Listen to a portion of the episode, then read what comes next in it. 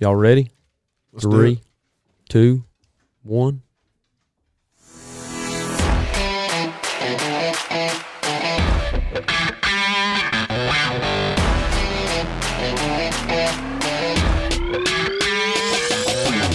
All right, everybody, this is Talk About It Outdoors. Alex, Nick, and Cody live in the Wilson studio. We're ready to kick this one up, kick it back, and get it going. Y'all pull up a chair and set a while. We got a special guest.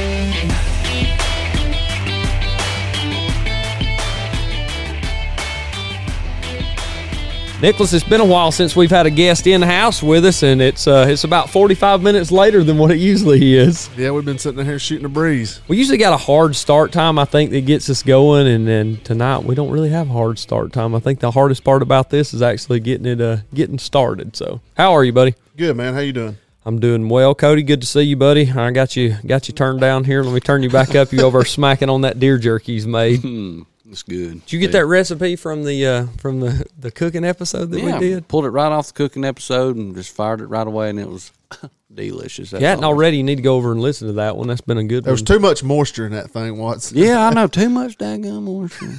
well, don't eat it. It's all I got to tell you. It's pretty good to me. Don't talk about it, be about it. That's our new podcast series that's coming out. Nick's introducing. So, without further ado, you know, Nick, we've been talking about this one all the way back to the GON Outdoor Blast. Um, we met this gentleman and, and right away became somebody that we could get along with. He's right here in North Georgia, just like we are. He's got ties that date back for five generations to a hardware store called Barnes Hardware in Mableton, Georgia. Uh, Cal Hardy, Whitetail Properties, welcome to Talk About It Outdoors. Appreciate y'all having me. I'm I've been looking forward to it. I've been a fan for a long time. Seriously, been listening to y'all stuff for a while, and honored to be in the studio, in the Wilson studio. When he, he came when we were I think it was the first day we were setting up before you had got there. I think Cal and um, what was his name? Mike, Uh, David, David. Yep. They came by and I kind of motioned you guys and said, Hey, come over, we want to get you guys on the podcast and then Alex took the reins and has been on board ever since talking Yeah, to man. you guys. So Yep. Yeah, Cal Cal's been somebody that I've talked to weekly for probably the last, I don't know, six weeks since we were at the GON Outdoor Blast. He'll text me pictures. He's been on a upland grouse, rooster, mountain Wild chicken, chicken. fight, whatever it is uh, that he's been doing. And I can't wait to hear all about that stuff. But for everybody that don't know Cal, why don't you take just a second and tell us a little bit about yourself, where you're from and, and you know, where you grew up and just a little bit of history about you. So I was originally born Carrollton, Georgia, so true West Georgia. Uh, went to school in Bremen, and that's where I call home, little bitty small town right off I twenty. Um, grew up hunting and fishing with my dad and hit uncles and grandpa, and grew up in a sporting goods store, so that didn't that didn't hurt either. Played sports through high school and through college, and then you know came into the workforce. Went to work for my family at the hardware store, and then hired on with Whitetail Properties. So. How long you been with Whitetail Properties? I just last week was a little over a year. Oh man. Yep. Well, I can't wait to hear all about that journey and how you got into it and what kind of transitioned you into it from whatever aspect it may have been. But first and foremost, I want to go all the way back to the beginning for you. You know, where did it get started in the outdoors for you? Did it did it start with deer hunting or did it start with something else? So my dad was a big fisherman. He he coached football down in Middle Georgia, out well East Georgia towards Augusta, and always fishing little farm ponds. I've got some pictures of me and him when he's hauling me around, toting me in the boat, and we're sitting out there fishing these little farm ponds. Um, started deer hunting with him. I shot my first deer when I was seven years old. I could still. We've got it on video. It's all he had it on video. It was a sweet little setup. I'd say it was a big camera, but you're probably not old enough. for It, to no, have it wasn't. It wasn't the shoulder camera. We had one, but it wasn't that one. No, we had. He had upgraded to one of the small handhelds, and uh, it's funny because like going back and looking at it, we're just sitting in a little, basically just a a, a little food plot off of a hay field, and we're sitting in metal folding chairs with hay bales stacked up in front of us. I was a little bitty guy. I had a. Uh, little mini 14 223 with a big banana clip in it Yep, and had yep. it mushed down in the hay bale so it wouldn't kick me too bad but it's so funny. I was asleep, and he's got it on video. I was asleep in that folding chair, and they had to wake me up when deer came out. Little basket four point, and I shot him and just hammered him right there, laid him out, and then some expletives came from my dad and one of his buddies on video, and here I go running out through there just like a kid at Christmas. So was that did it did it really kick off for you there and really spawn That's an really interest for you? yeah. That's really when I got into it. You know, my dad grew up in in Middle Georgia in prime quail when when Bob White quail was, you know, at its peak in the South, and, and we did a lot of wing shooting, a lot of dove shooting. Um, been to a lot of quail plantations and hunting with my dad and my uncles and my grandpas on both sides of the family. So I've been very fortunate to grow up in a family that promotes you to being in and outdoors. Did it really? Did it really stay with deer hunting, or did you start to transition into other things? I know you spent a lot of time with dogs, and I can't wait to hear about your dog history and what you've done training them. But did y'all focus on that when you were a kid, or did you get into the dogs later on in life? That was more so later on in life. I, like I said, I grew up. I mean, I, I got to a point to where I was playing sports. I was playing baseball, basketball, and football. I was playing three sports. So I kind of got away from hunting for a while, and then when I got back into college, um, is when I really started doing it. I had a little bit of more time. I could drive and go take myself places, and that, and I've been out west. I've I've been duck hunting. I've been I think I've hunted in something like twenty something different states. I've been real fortunate. Yeah, yeah. Travel and go, load the wagon, right? That's right. That's right. What would you prefer to do? I'd rather bird hunt all day long. Any type of bird? Yep, upland ducks, whatever. I'm actually on a quest to uh, to harvest all 41 North American waterfowl species, and I'm a little over halfway there right now. So that's a that's an actual quest or, Yeah. or a slam. Well, it's like a slam. It's like a turkey slam or a, anything like that. You know, it's there's they've got a full list and geese, sea you know them ducks. all. I'm about to say name them. I could, I could I could probably rattle off a bunch of them, but I mean, it's a lot of sea ducks that we don't necessarily get around here where I'm at. Buffle heads. Or is that a, is That's that a considered a diver duck, not a sea duck. deep water duck though, Yep. right? Yep. And and what's- what's the other ones? Uh, um, uh, redhead. Redhead canvasback. What happened? I read a, wrote a note to Caden. Why is his feet stuck in that chair over? there? He said his feet stink. Oh, good lord! well, what's the well, you know what's your what's your one duck that you're after? Is it a banded merganser or some No, bull crap? I don't no, know. I mean, No, well, you, I'm trying to take out the whole list, but I think the one that's probably at the top of my list right now is a is a black duck, which they're primarily up in the north northeast, like New Jersey and a lot of that area, saltwater marshes. So. you got several birds mounting. Oh yeah, oh yeah! It looks like a petting zoo at my house. That's awesome. Uh, So well, your ducks, your your du- your all time favorite to hunt at all. Probably. Yeah. Yeah. What about the pheasant? How's that? So I'll be. I've only hunted pen raised pheasant. I've never hunted wild pheasant. I'm actually going to South Dakota in November with with my dad and my uncle, and so they're coming with me this time. You know, all those years that they hauled me around and carried all my stuff, roles have kind of reversed. They're getting up in age, and I'm toting all their stuff around. So it'll be fun. I'll be driving them on the road trip. They'll be in the back seat. A lot of people go to South Dakota. Is that probably one of the primary states that only you can for do that? pheasant, that's kind of that's South Dakota's known for their pheasant population, which it's kind of taken a hit in the past few years just with weather and farming practice changes. But Is that That's- public land? no, it'll be private. Gotcha. pheasant uh, reconstruction or uh, reconstitution projects across the Midwest are a big thing now. They are. um, with CRP programs, they'll even offer up farms to go into a, a pheasant pheasant comfort. Good lord, pheasant conservation program. It's like a walk-in hunter program. Yep, and Iowa has has started that. When we started going there in 2013, there were no pheasants there. They were, but you just didn't see them. Now you kick one up out of a bush and it'll scare you to death. I Yep. won't never forget the first time Dad and I walked across next to Limke's fa- pa- farm pond there and kicked one up. I thought something had me. I'd never heard anything like that in my life. Is that what that is in Illinois up there where we went and scouted with? It was like, it like it wasn't bird sanctuary, but remember all that kind of grow yeah, that it's CRP it's mash. yeah, and it, it what it is they plant it where there's there's droop uh, plants like uh, sunflowers or things that hang down to give them stuff to eat. That- And I don't know what a Well, pheasant and chick it, and is. it gives it gives them uh, it gives them cover too. They they make sure there's cover because you know today's farming practices they used to leave fence rows and fence rows are perfect cover for any type of small game bird like that and now they cut all the way up to the fence and harvest everything. You know they they're so efficient that it's it's changing a whole bunch. People got away from control burns. And that's uh, you know huge benefit. Turkeys benefit from that as well. and with the the pheasant being more predominantly a pen raised bird anymore, it became almost an aggravation to go hunt them in the wild for people. Yep. Yep. You spend more time walking than you do actually seeing any birds. when we had uh, Matt Drury on, he was talking about um, I don't know the name of it. Alex will have to help me out, but the the seed, that coating that's on the seed, they're thinking about it might be uh, bad for the wild turkeys. Uh, oh yeah, like when you in planting in yeah. planting. Have you heard anything like that for the pheasant or quail? So for the qu- I think for the quail, the biggest thing was the lack of habitat. But the seed, I haven't heard anything like that on any of the other what was birds. the name of that? You remember? No, it's a coating that they put on there. I don't I don't know what it is. It's like an anti he said- pesticide. And he said they had banned that in some other country, correct?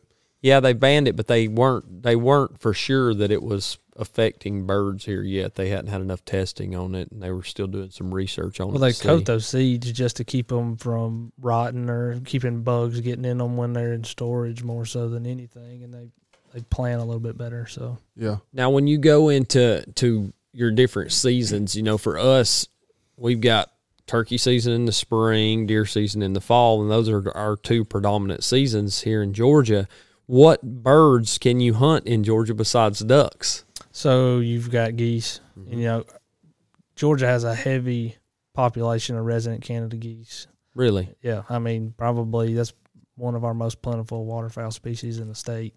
I'd say um, anywhere you can find an ag field around here, you can usually find some. Now, when you hunt geese, do you try to get near a field or you try to get near water? It just depends. You gotta you gotta go scout just like you do for deer. You gotta see what they're using, when they're using it. Are they loafing it? Are they roosting there? Are they coming there to feed? Are they? you want to be in a flight path.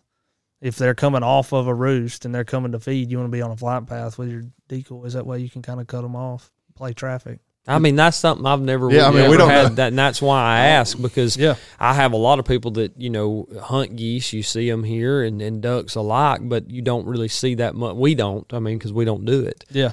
You So- like dove hunting too? Oh yeah, oh yeah. I've been. This is the first I was in Colorado, and this is the first time I missed dove opener in uh, probably ten or fifteen years. But that was a trip that I couldn't, you know, pass up. But I've hunted them the past three past three weeks. Now, Now we're when going tomorrow too. You're So- going dove hunting tomorrow? Yep. so when you go looking for uh, your number one time of the year, what is it? What's your favorite time to go? I mean, what's the opening day for you? I, I know you're not that big of a deer hunter, so what's the opening Well, day? I mean, opening day for Georgia waterfowl season is normally for for big ducks is uh, is usually in November. So you know Okay. you've got a lot, quite a bit of time because y'all have already been what, archery season open what two weeks ago. yep. and y'all been going at it hard. That's getting in the peak of y'all's rut when we're just starting. Wow. Why is it so late? Is that when the migration starts? Well, we're you got to think how far south we are. Like there's North Dakota and South Dakota. Their early goose opened in the middle of August okay. Mm-hmm. because you think the birds are traveling as winter gets colder. They're traveling south for their wintering grounds, and we're one of the last stops. And I'm not gonna say we're in a big flyway either. Have you hu- have you hunted a lot of the Midwest? I on the have, Mississippi River. I have. Uh, How is it compared to Georgia? Arkansas, Mississippi, Minnesota, Kansas. A lot of those birds that have historically come down that Mississippi flyway into Arkansas, Mississippi, Louisiana, I think they've shifted west a little bit just to avoid some pressure. They Because say- Kansas, Kansas, Oklahoma, and North Texas have been wearing them out over the past few years. I was listening to a podcast the other day with the Robertsons on there, and they were talking about how how tough it was in Louisiana because they're getting the last of Oh, all yeah. the scared birds. Yeah. Have you ever hunted Louisiana? I have not. I've hunted Mississippi, but not Louisiana. But yeah, there you got to think they've seen every trick in the book from Canada all the way down to Louisiana, and that's the last stop. Yeah, They've seen it all by then. They're so skittish. that's what Martin was saying. How tough it was out there that people really didn't realize what how much effort because he was talking like they once they go to uh, their duck blind they would stay there all day. Oh yeah, you 'Cause hunt he- all day. Oh, you do? Yeah, You it- do it- too? there- There's been times like we hunted Kansas the last week of January last year, and we did we shot a eight man limit of mallards that day, but we shot most of our birds between two and three o'clock. They it, You It sit in the was- same blind or you move? no, we sat in the same spot on the river from bef- an hour before daybreak to four o'clock. Y'all got one of those kitchens in the bottom like Oh, we everybody- had the buddy heaters. We actually ordered pizza. and they delivered it out to the road, and we ate pizza in the blind. Nice. Yep. Oh me, That's that's awesome. that's a good Some of one. them people, some of them people's blinds that you see on TV or social media, they have like a Oh, full man. kitchen. Yeah. and Oh, all. they got bedrooms in Those there. They'll big- camp and just those walk big outside. pit blinds. They've got some of those that are, you know, it's got you've got your shooting platform, which is all where you go out and actually see the birds and shoot. But then behind it, they'll have, if it's on water, they'll have boat slips where you can pull your boat in there. But a lot of them, they'll have living rooms and full kitchens. Shoot, part of part of that is just being there with camaraderie with all your buddies. That's like our camp, you know. That's Yeah. like the deer camp. That's Yeah. a waterfowl camp. You're sitting in there cooking breakfast, and y'all just rotate, take turns. Who's gonna eat? Who's gonna cook? Who's gonna shoot? That's it. So when did you start? Like before you started going getting really serious about birds, did you start joining like a clay club or what- sporting club? Not not really. Uh, I- that was later in life when I I could afford it. yeah, I mean, I actually had some of my own money and could pay for it myself. But um, just it was periodically we'd go shoot before dove opener a little bit to kind of break the rust off, and then from dove opener until the end of January, you know, you kind of hard after it. some of these high schools offer uh, shooting clubs now. They do. right? That Yeah. used to be only when I was in high school. You had to be in 4-H to do that, and they had the shooting team. But now a lot of these, they're offering it just like the ho- fishing teams. Like, Yeah. That wasn't a thing when we were when I was coming up. I know that's so good. I mean, like our buddy Hunter up in Blairsville, he's on he's on a shooting, t- or te- he was on a shooting team before he graduated. But yeah, that's that's They're giving scholarships for that too, which is awesome. I love that. yeah. I know uh, Georgia Southern's got a big program, I believe. hmm And kids. a lot of the a lot of the schools up the Atlantic coast and kind of some of the rural areas, some of the ag schools. I know Auburn's got a good one. Virginia Tech's got a good one. Um, and so- a couple other schools up that Atlantic coast. Do you go ahead? Go ahead. Do you think that changed once you started shooting in those? Do you think that helped helped you a lot going through the duck hunting and stuff? How to lead yeah. them? And all oh that? yeah, absolutely. Well, th- It's just like anything else. Like you practice shooting your bow. The more you Sure. shoot it, the more comfortable you get with it. And then you'll be in a certain situation where you've shot this target this many times. You know, left to right, right to left, going away from you, coming to you, and you kind of familiarize yourself. But also with shotgun, most of the time you got three shots at it. Well, and that's a good thing. That's that's kind of thing like bow hunting or golf. You're competitive with yourself, so you just Oh, yeah. want to strive to be better. Oh yeah, You're not- absolutely. You're not, competing with nobody else, really. Well, I, I've shot in some of those competitions and just got absolutely dusted. There's some of those people that come up there. It's like playing golf. That's Those all they do, sporting though. Clays. Yeah. Yeah. But then you ride around and you shoot what hundred targets. Some of them guys shoot ninety eight out of hundred and be mad at themselves. I'm not talking about really pulling their hair out because they didn't shoot hundred out of hundred, and I'm shooting in the sixties maybe. You know, What i- what is it, what is a good average? Is there is there a good average? well, so there's like there's a there's a beginner class, intermediate, and whatever. But I mean, if I was to go shoot right now, I'd probably shoot in the seventies on an intermediate level. 35, baby. 35. I, if I got out of there, I'd be doing great. so for for most people that don't know, if you go to a skeet shooting place, I don't know how many people have done it before. Like if you go to Garland Mountain or Etowah, Well, Garland Local. Mountain is is sporting clays. So there's skeet, trap, and then sporting clays. Whereas you know they've got the high house, low house where they shoot stuff back and forth, and you move around station to station, and they have trap where everything goes away from you, and it's like a, a wobble trap where they shoot everything away from you, and then sporting clays is more of a true hunting situation. They got rabbits, they've got like wild birds, flushes coming away from you, decoying birds coming to you, right to left, left to right. That's, I never, I never knew that right there uh, that there was different types. I didn't know of either. That. I didn't know. Mm-hmm. well, either. that Olympic like Olympic shooting, they have Olympic skeet and Olympic trap. They don't do sporting clays. Sporting clays is something that a redneck created. Here, Gotcha. boys, chunkies.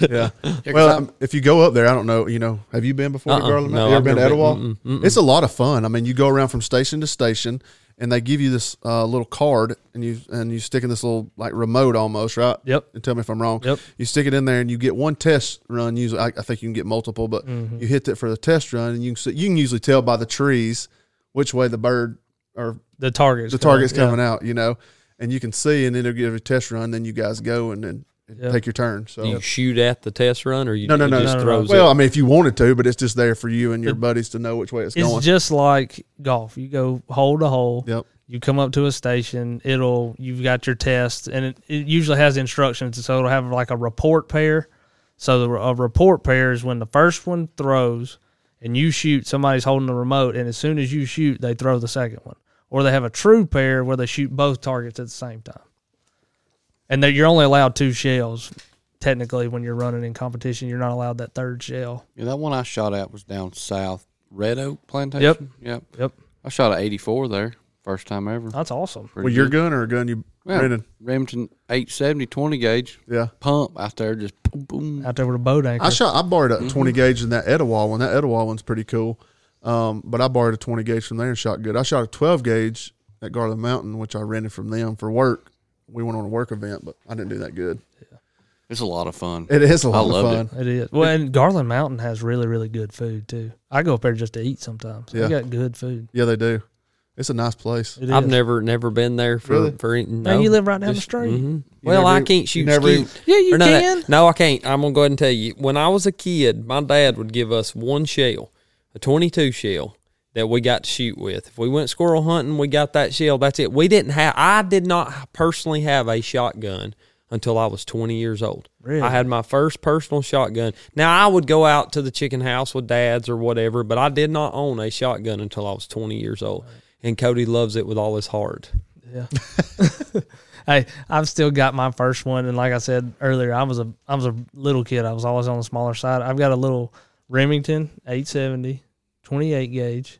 They cut the barrel down, and they cut the the stock is only like eight inches, Mm-hmm. and it is the loudest gun that I own. I bet with that. But I little short mean, it, barrel. it is. It looks like one you'd have under a counter, and I've still got it. I shot my first bird with it. My brother did, and my sister did, Well, I'll tell you, I shot that 870 and got out of the truck. and they laughed and, at ev- you. and everybody's there with them over and under, double ported, blue chokes hanging out the end of them things. Probably five thousand dollar guns. You might as well. Hey, I outshot a lot of them boys though. Some of them guys got guns. Those Cesar Guarinis, they get up twenty grand plus, which is insane. They got they got rigs them them golf carts. They got rigs with gun holders and stuff on them. And I mean, it's just ridiculous. Yep. You prefer twelve or twenty? Actually, shoot a sixteen. Oh, really? Uh, That's, what, that's what my dad grew up bird hunting. That's what he shoots. I, my Okay. great granddaddy on my dad's side had a um, he had a Browning, the old humpbacks, the one with the big, the whole barrel recoils and everything. automatic. Yep, Yeah. Uh, they called them Auto Fives. Yep. Um, it was a standard 16, 1948, made in Belgium. And he left that to my dad when he died. And my dad sent it back to Browning and had it completely redone. And we've never put a shell in it since. And I've always wanted one. I always wanted one. So I went to a pawn shop and I found one and I bought one. And then when Browning re released the new style ones, it's a lower hump inertia system. Um, I think I've got three of them now.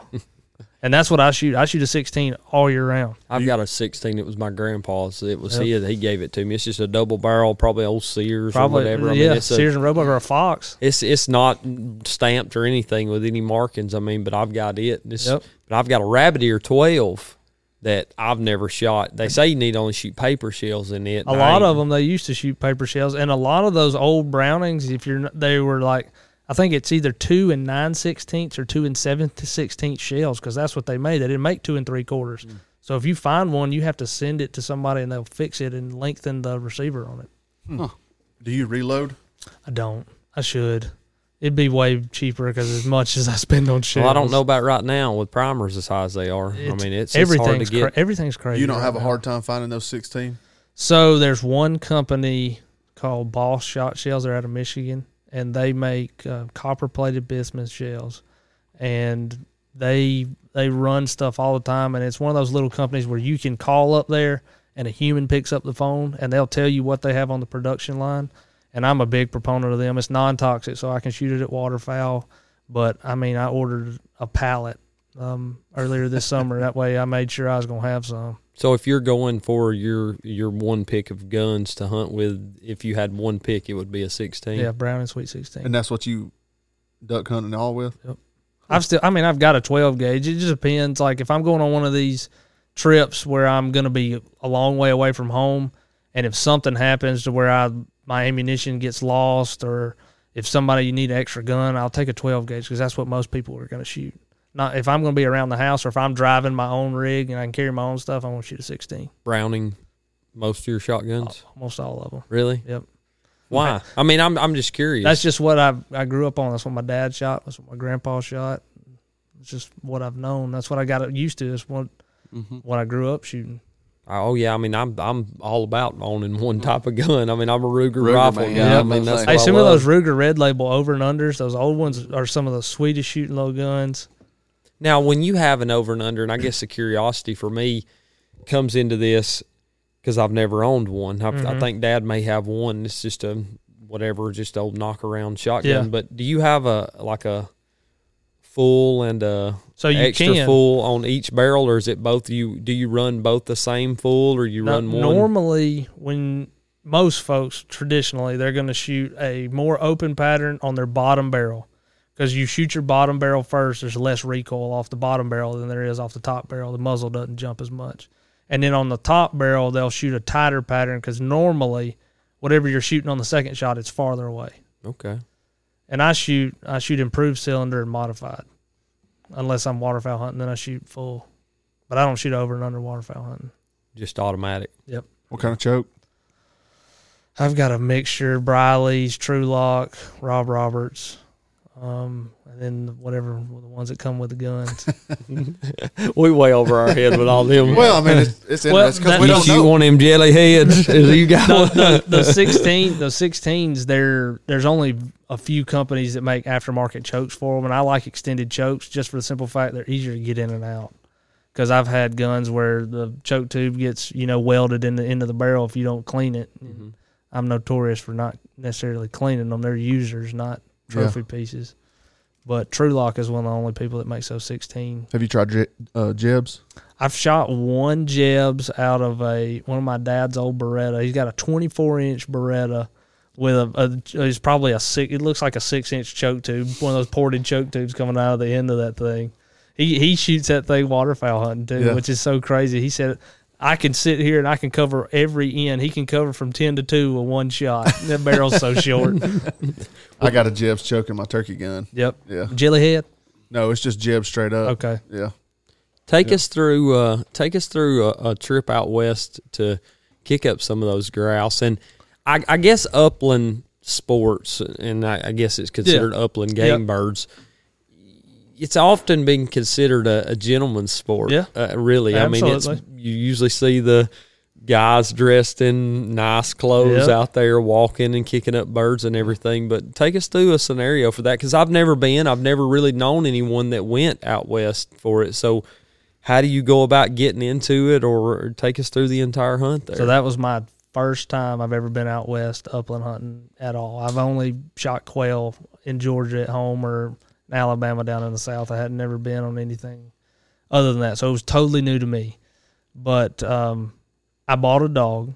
I have a buddy that's in Denver that's a dog trainer, and I sent my dog to him to train. She's been there for the past three months, and so every year they have they go out and have a grouse camp. I mean, we're 20 miles deep in the national forest, tent camping and camper. I had one camper, and they've been doing this for like 10 or 15 years, and so he invited me.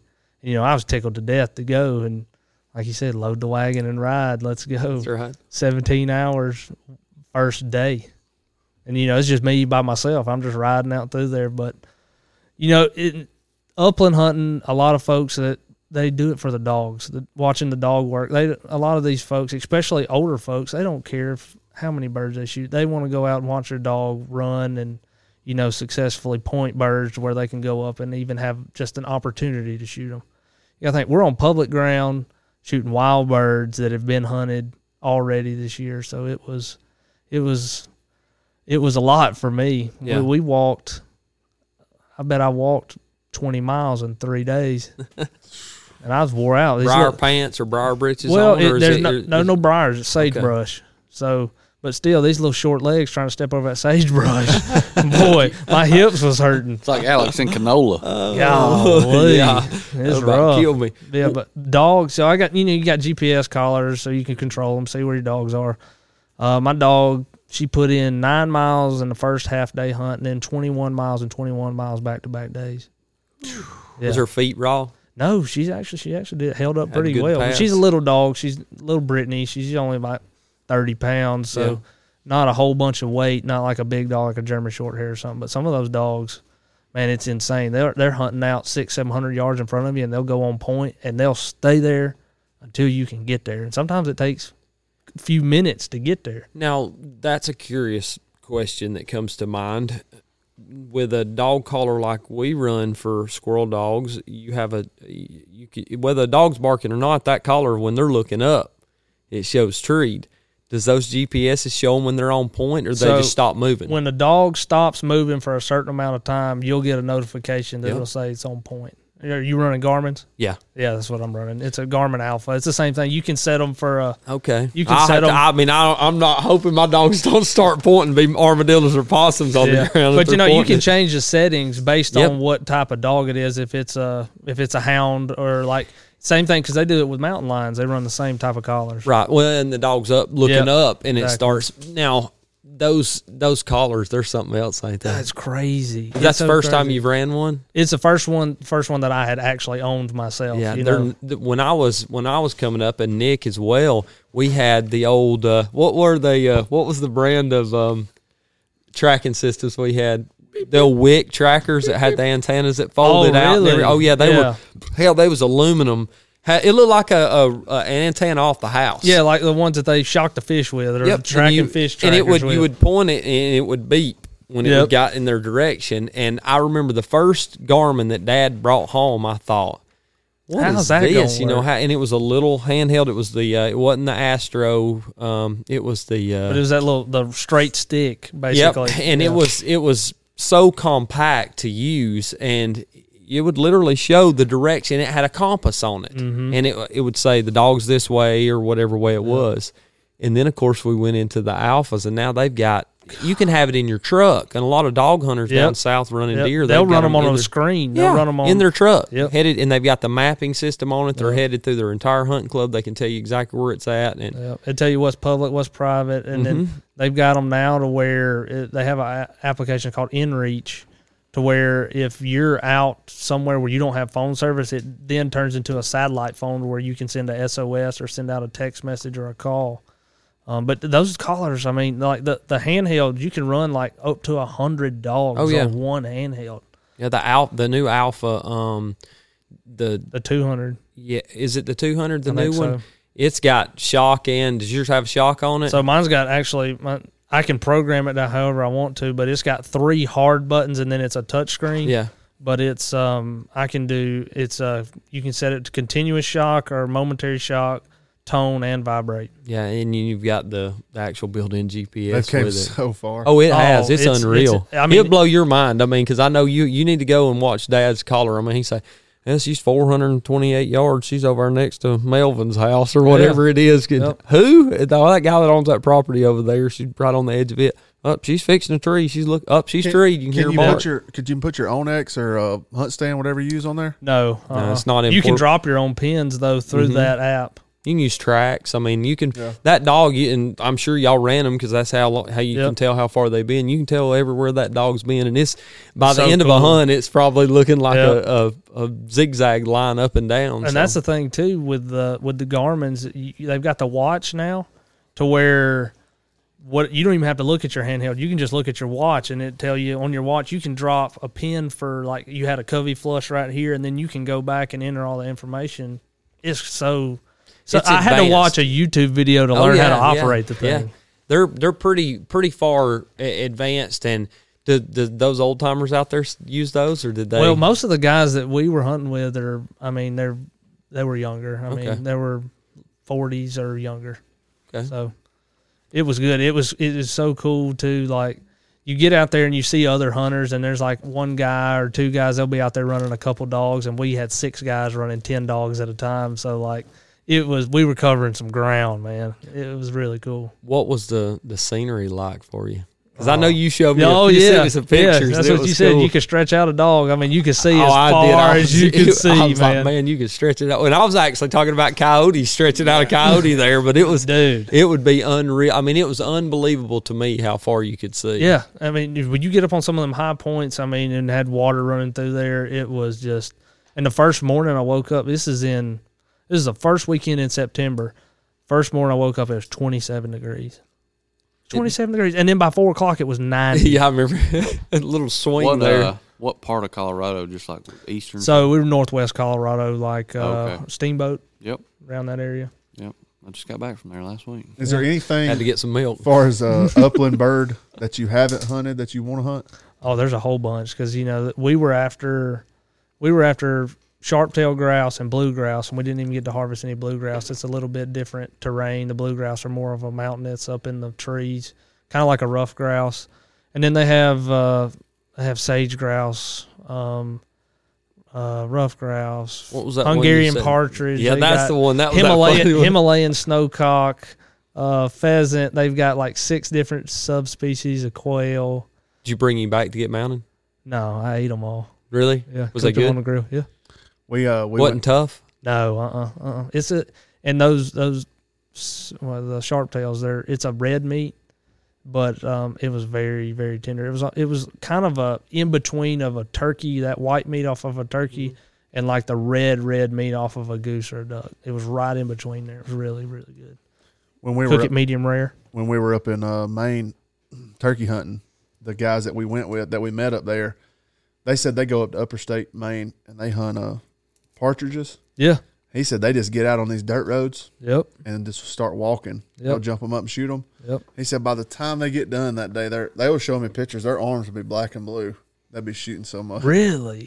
So well, that's the thing. I don't know what the bag limit is, and every state's you know different on bag limit on what you can harvest, and it's insane. Like it's just so diverse, and the terrain is so diverse. Like a like if you're gonna go rough grouse hunting or woodcock hunting, you're walking through basically bramble bushes and scrub oaks and everything, walking through just the thickest stuff. I don't even know how you would shoot, and where we were at, it was just as wide open as far as you could see. Now, when those grouse hit the ground, do they run like a pheasant does? Well, the ones that I shot didn't hit the ground. They weren't running when they That's hit the right, because ground. y'all got dogs. When y'all kick them Yeah, up, did y'all yeah. kick any that the dogs didn't find up? we, uh, the dogs flushed most of them. It was, and it was a the thing with those grouse is what they they called it, which was a new term to me. They called it a popcorn flush, where one would get up or two would get up, and then they said you just stay ready because they'll continuously just get up like popcorn popping on the stove. Wow. Yeah. What was the Pretty bag cool. limit? Oh, Well, all right, here, here. How do you tell? Let's say you've shot a sharp tail and you've shot this one. How do you tell the difference? That's my So- biggest thing. Same Yeah. with ducks. Yeah, I've always wanted a, that a too. blue grouse or a dusky grouse. So there was only going to be where we were. There was only going to be three birds in that terrain that it could have been. It was going to be a sage grouse, which is a huge bird. It's like a, I mean, it's it's a big bird, like size of a basketball. And then those sharp tails are like the size of a little banty rooster, little small chicken. Um, and then the the blue grouse are about the same size, but they are a lot darker. So you can tell when they flush. See, I was worried about that too, and Yeah. I was like, "Look, I don't want to shoot the wrong thing because uh, sage grouse wasn't in season for a whole nother week, so we had to worry about that. You don't want to just you got to identify what you're shooting at before you just go to shooting. Right. But luckily, we didn't. For me, we didn't run into any other species, so I don't, I was letting them rip. Well, let's go back to duck hunting for a minute. All right, we don't really duck hunt, so that's always been a curiosity thing for me. How do you can you kill a male and a female duck? of different species too. How do you tell? I mean, them ducks flying by at ninety mile an hour. How do you tell a wood duck from a? um, I don't know what's them other ones, uh, Drake or mallard, or- I- mallard. You think a mallard drake, a greenhead? That's, that's the so one how that do you tell everybody- the difference? I mean, when they're coming- size, size, wing beat, um, sounds. yeah, boom, boom. You ever boom. go? You ever go stand in those uh swamps and what's them ducks that you pe- see in like a local swamp around here? Wood ducks. Wood ducks. Yeah, that's that's Georgia's number one duck. That's, the ones that's hard. that's- to What's, what's that's the They haul ass, don't uh, they? pin, pin, pin, a pintails. pin tails? Yeah. right here? Very few. You'll get some occasionally, but that's more of a, a Midwest or uh California. They like rice. that that merganser? Yeah, that's a fish duck. It's, Man, they're pretty. they are. Are you talking about a hooded mergansers? Yes. Yeah. Oh, man, they are. But they beautiful. are not fit to eat. really. Yep, because they eat snails and fish and all this other stuff. They ain't ain't hardly worth. Favorite eating. thing to eat? Out, favorite bird so far that you've tried? Upland or water? I like pheasant. Uh, I got a I got an uncle that he makes um uh, like a Brunswick stew, but he puts pheasant in it. Oh my gosh, it's killer. uh, I've ate pheasant and it is good. All pheasants white and ducks Pheasant's dark. white. Most yeah, duck's gonna be dark. Quail's white. Um, now some of the other ones I don't know. I don't like that dark. I'd meat. rather eat a wild turkey.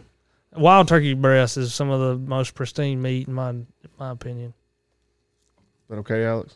I- Uh, I mean, that you okay? cook some good. You You approve cook that? some Okay, good brought up turkey. Yeah, yeah. As Whether much you as you like like, it or not, as much as you like bird, how come you don't turkey hunt much?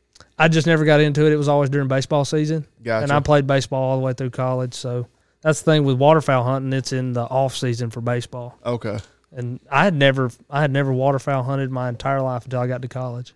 One of my teammates took me in college, and boy, Wrecked your life. yeah, That's wrecked my the- bank account. That's the reason I've never been. I've been invited, and I'm like, nope. Yeah, I don't- know I, don't- like it. I don't need another hobby myself. Oh. Do you have you ever been in them duck? And I think I've asked you this before, but like opening day when all them duck boats is out there racing each other to No. the spots. Uh, I got more sense than that. that's crazy. It is. I, I know people that do it. them and- old boys running over each Yeah. other nearly and stuff. I mean, it's going insane. back through and it there. happens every year. But and you know, most of that happens in Arkansas on public ground, Mm-hmm. and a lot of those places have taken some safety precautions to where they've got it set up to where you can come into the pr- into the area like the boat ramp two or three days in advance and get in line and sleep there, and then they let at a certain time they let you start putting boats in the water and then they have basically like a telephone pole out in the water and you can start getting in single file line right there and a game warden lets lets people go one by one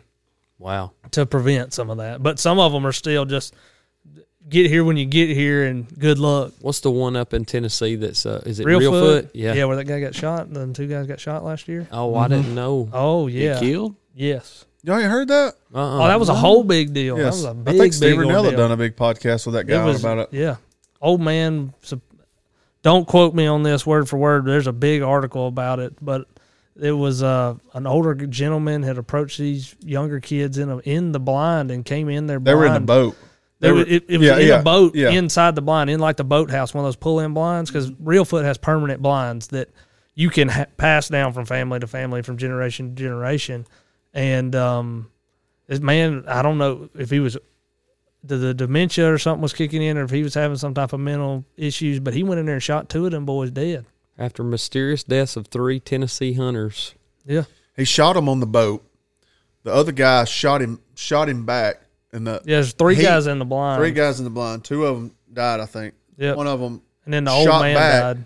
and the old man jumped out. So did the other guy, and I think they ended up finding the old man. He'd made it to the bank. But he's dead by then. Yeah, and I, I don't know how I don't know Holy the young crap. the young kid. Ended yeah, up, yeah. Like, But like he he said twenty something years old. he said this something like, "Can I can I come on? Can I hunt with y'all?" And they're like, "Yeah, come on." He come on with them. Yeah, one of them went back there to the back of the blind, and like, there's a there's a very very detailed where the one guy that survived, they interviewed him. This is it here. Crabtree. Yeah. Is the gentleman's Yeah, name. and it, it it's it's a good read. It's it's worth reading. Yeah. into. Steve Renella's got a podcast too, I believe, on Meat Eater about it it was a crazy crazy deal Wow. over a duck. over a duck. I Yeah, mean, nobody's life is worth had to be a something daggone wrong with duck. that. There'd be something wrong with that guy, or Are they. they just losing his mind or something? That's crazy. You, you never know what the backstory was. No, I mean, they, they could yeah. have they could have had a bad boat ramp experience, and yeah, they and- could and- have. Sh- well, uh, I'm, I'm people, not saying I'm not saying that, but they argue shooting swing ducks or shooting somebody else's ducks or calling off other people's ducks while they're And working on. it could have them. been something that happened two months prior to that. I, I- Uh, you Oh, Yeah, know- you know- exactly. you You know. don't. I don't know the whole backstory, but that was a. It was a tragic deal. Sad situation right there. Yep. Um, I ate some duck one time. Somebody had some duck burger made. Oh, that sounds terrible. It was the worst thing I ever. ate in I'm my life. sure. I'm sure because, in my opinion, ducks are made for if you're gonna cook them right, it's got to be medium rare, like up like you cook it like a steak. Oh, really? That's how I cook mine. Just take the most of breast time. out? Yep. That's how, or, And that's the only thing. or a lot of people they'll pluck them whole and leave the fat on, and the fat kind of cooks into them, and they'll stuff them like a turkey. I just don't like dark meat. I, I just Tastes I, I like don't like- liver. yeah, I don't like dark chicken. Yeah, I'm Yeah. not a big dark meat. yeah. I will say if you're something that I like personally, if I'm going to cook them, most of what we're shooting around here is wood ducks. I'm going to pluck the breast and then fillet the breast off and leave the fat, leave the skin on, and it adds it holds a lot more flavor and it holds some of the moisture to where it doesn't get dried out. Because if you overcook duck, it's like eating fried liver. How many bands you got? None. What? Not a single. Man, you ain't no one. duck hunter. Not a single one. Mr. No Bands. Single one, man. That's is that that's only on geese, though, right? No, No, they Oh, that's do. on ducks. Shoot, That they is- do them on ducks. They do them on doves. Oh, really? They do them on all types of fowl. But you got to think. Uh, You got to get you a rope, a lanyard I hanging know, down, man. right? You're behind. I know. I know. I've, I've I've killed quite a few, but I ain't shot any bands yet. You got some turkey bands over here? No, uh, Is that a thing? Not not many. I don't Banded- think. I banded don't think. turkey? They No. do they do them, but I don't think it's not many. They do not like they you know, do Yeah, they do waterfowl. They do waterfowl. They do neck collars. They do electronic transmitters where they track their flight and migration patterns. And um, but uh, over the past, I know last year they didn't even do hardly any banding because of COVID. They didn't even do the waterfowl study where they kind of estimate what the breeding populations and everything are because of COVID. Now, do you have duck ground around here other than the big lakes? Yeah, I got a couple little beaver swamps that I've got leased up. Now, isn't there?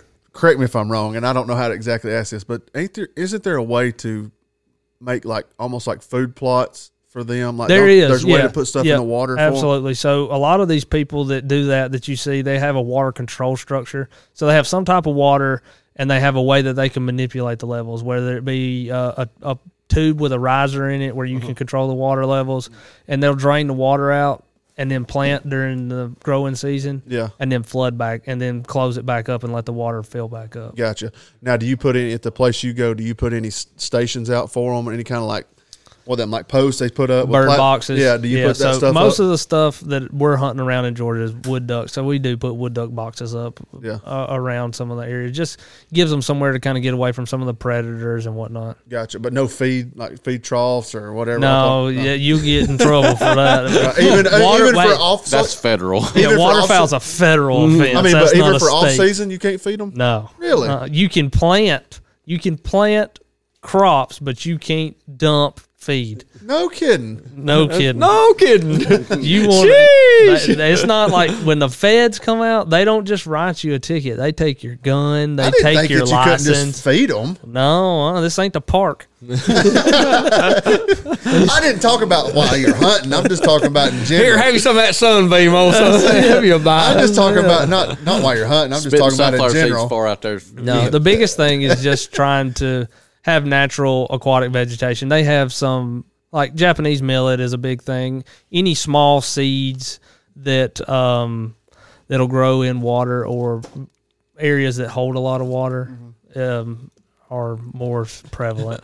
rice, rice is a big thing. You didn't know either. that. I was about to say I didn't Quit know making either. Y'all fun of Y'all, go- go, that. y'all- y'all gonna be under the jailhouse. Me and Alex, I got permission to hunt a piece of ground. We were coyote hunting, and h- they said, "Yeah, that's fine until certain this time of year, because then they had control. They flooded all of it, Yep. for, and they had blinds set up and would We was there one night coyote hunting in the middle of this field. And I heard water coming. They'd actually released the floodgates He's and nearly liar. drowned us. No.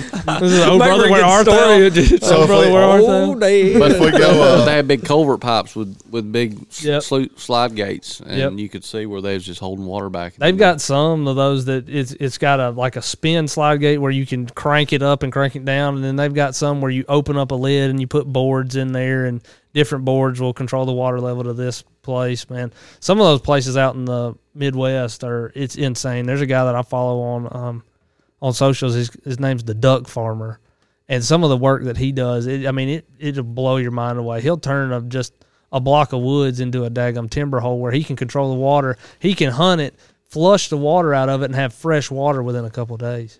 Why do you think duck hunting has became so prevalent as a hobby sport in the South? It's not. I'm. It's more so uh, social. I think you don't have to spray with scent killer. You don't have to be quiet. You can stomp around, cut up, and have fun. And it, it's a little bit more fast paced than sitting in a deer stand waiting on a deer. Which I know there's more to it than that, but Well, that's I a, mean, that's right. that's a lot of perspective from a lot of bird hunters. Now, I- it's a cu- it's baffling to me because I'll hear boys that have never duck hunted a day in their life that have grown up with us and they they've about quit deer hunting. I ran Mm-hmm. into two boys from ball ground that I've known my whole life the other day at Home Depot and he said, Killed any deer yet? And I said, Nah. I said, You? He said, Man, I about hung up deer hunting. All I do is duck hunt. Yep. And well, I I, mean, think it's- the Duck Dynasty deal was was a good, a big part of all that. Do you think it hurt the duck hunting? I think it helped community? and hurt it in in some ways. There's Like some anything. well, there's some guys that came into it that just dove off into it, didn't have anybody like a mentor or somebody to talk to to teach them, hey, this is what you do, this is what you don't do, like rights and wrongs. You know, it's just like anything else. There's kind of like these, I ain't gonna say unwritten rules, but it's just etiquette that yeah. a lot of these people don't have. I think that goes with any kind of hunting anymore. You got to have some kind of principle etiquette that you got to have behind it. Yeah, you ain't gonna shoot a turkey off a limb. Stewardship. That's right. Did you listen to our episode with Jimbo? I haven't. What? I have not. I hadn't made it that far back. Jim Oh. Ronquist. Yeah. Oh, Jimbo. He's been doing it a long time. He's one of the Yep. OG OGs. Yes. Yeah. And he's he was a very good talk for us. I mean, we enjoyed it. We had no idea. We actually got him on to talk about turkeys for tomorrow and wound up talking more about duck hunting than we Yep. did Mm-hmm. I anything. He's a super, super good guy. I've met him a couple times. I think his calls and the Robertson's calls is about the two best in the nation. Yeah, isn't so he's one of the founders, o- or I ain't gonna say a founder, but he's one of the partners over at R and T now, and that's, I mean, they're one of the premier. it? yeah. I mean, everybody when you go to when you go to Arkansas, you can go to Stuttgart, you go to Max Prairie Wings, and then R and T's call shop. They share the same parking lot, so Gotcha. That's pretty neat. I went to Arkansas coon hunting when I was sixteen and never seen so many And that rice chocolate fields. gravy, didn't you? Yeah, that's yeah. Well, did we talk about that? yeah, it's crazy. Chocolate gravy. What was that? Well, it's like I forgot about I forgot about that. y'all have gone, y'all have been up to the Midwest hunting too. Mm-hmm. Just you know, traveling and seeing everything that's in between, like all of that. That rice was blew my mind in Arkansas. What- How many flooded fields there was Yep. out there. When I, I've been, I went to Minnesota when they were harvesting corn, Mm-hmm. and that is some of the blackest dirt that I have ever seen in my entire life. Yep. and it just blew my mind away to think that there's, you know, I, I just don't think about going all the way up to Minnesota and seeing the same farmhouse for 40 miles. You know, it's the same exact setup. They got a windbreak, a house and a barn, a silo, and then it's corn all the way around. That's the way Iowa is. That's It's why, insane. That's why Missouri was. They call that blue mud up there. Yeah. It's just Uh, Iowa's just that black soot. just dirt. as I mean- black as can be. Well, Rich. It's just, I mean, it's just like I mean, you go over to like Mississippi, you know, to Biloxi, Yeah. and you go there and get you a handful of that sand. Yeah, It's, crazy. nasty black. it's crazy. I think it's in, in the in the Midwest portion, like he's talking about, it's it's not as sandy as it is on the coast down there, but it smells almost the exact same. Just uh, it's it, it doesn't stink. I mean, I don't want to Mm-hmm. It's say just- it stinks. It has yeah. a dis, This distinct, distinct odor smell. Yep. to it, and a lot of that has hog shit mixed in with it too, and it really stinks. That, that, um, you get It's down, better growing in this old red clay we got That's down it. here. You get down south like Louisiana or Texas Panhandle and stuff like that, you get in that daggum gumbo mud, that stuff you step off into and you're up to your tits in it and you can't get out of it. You go. oh, so what? Uh, what's what's something on the horizon for you, Cal? I mean, what's what's something that's peaking for you? Man, I've got a bunch of stuff on the books for this year. I'm actually I got off the phone with a guy on my way over here uh, about going to North Dakota to shoot some cranes. Um, like I said, I'm on the I'm on The my sandhill quest. cranes. Yeah, man, ribeye in the sky. red eye of the sky. That's what I That's heard. it. When we was kids, we'd always hear that. You can hear them. You hear them. I and see y'all- 'em. we always thought there was geese. I did Yeah. too. Yep. Until Do I- you- it may have, I may have been telling you that. Mm-hmm. Damn, they told me at deer camp said that ain't no goose. Look through your scope, and he said, "You ever seen a goose with legs that long?" Yeah. And I- Yep. man, that's crazy. like a That was the first- pterodactyl. It does. Yep. Do you know Courtney Conring? Did you go to school with her? Oh, where'd she go to school? Bremen? I think she's older, than yeah, she's like 36, 35, Oh, is she? 36. Oh, okay. Dave. Is that her Owens. married name or is that her? Yeah, that would Oh. be her What's her maiden, maiden name. She she's from uh Cedartown. Yeah. right? yeah, yeah, yeah. Yeah. She she like got a degree in that. She we had her on the podcast too. She got a Yeah. degree in those Yeah. sandhill cranes. Well, that's Dave and them Penhody. They're they're from around my Yeah. that area. Mhm. Yeah. So That's right. just a hop, skip, and a jump. That's right. I didn't know. Are you Yep. ex- She said that they they go to what was it Texas every year and hunt Mm-hmm. Mhm. those sandhills. Yeah. So that's the thing. It's the way that that that season is is there's people in Canada and like way way up north that hunt them, and then a lot of people don't hunt them until you get into Oklahoma and like West Texas. Why's that? Mm-hmm. I don't. That's just the way that it's always been. That's just those people in West Texas and Oklahoma kind of really started that big craze of shooting cranes. They not land before they get there. I don't know. They'll be I don't- they're, co- tired. they're coasting from Canada all the way down it's got to be tough.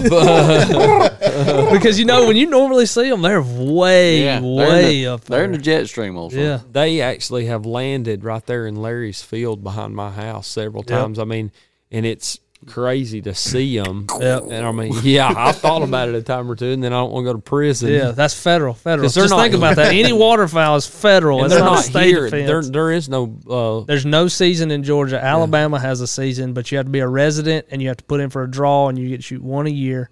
Mississippi doesn't have a season, and then Louisiana picks Really? it up, and Wow. most of those states out there have them. So if you're thinking about shooting a rib by the sky, listen to what the man just That's it. said. Why is federal attached to so many birds? Because they travel across the whole country. Yep. They don't exactly. stay like a deer is. It's not like you're just hunting a deer that's in this population. They travel across state lines. You don't kill it. They must not seen that deer that they done that study on. It traveled 500 miles. We don't kill a, a eastern in California, do you?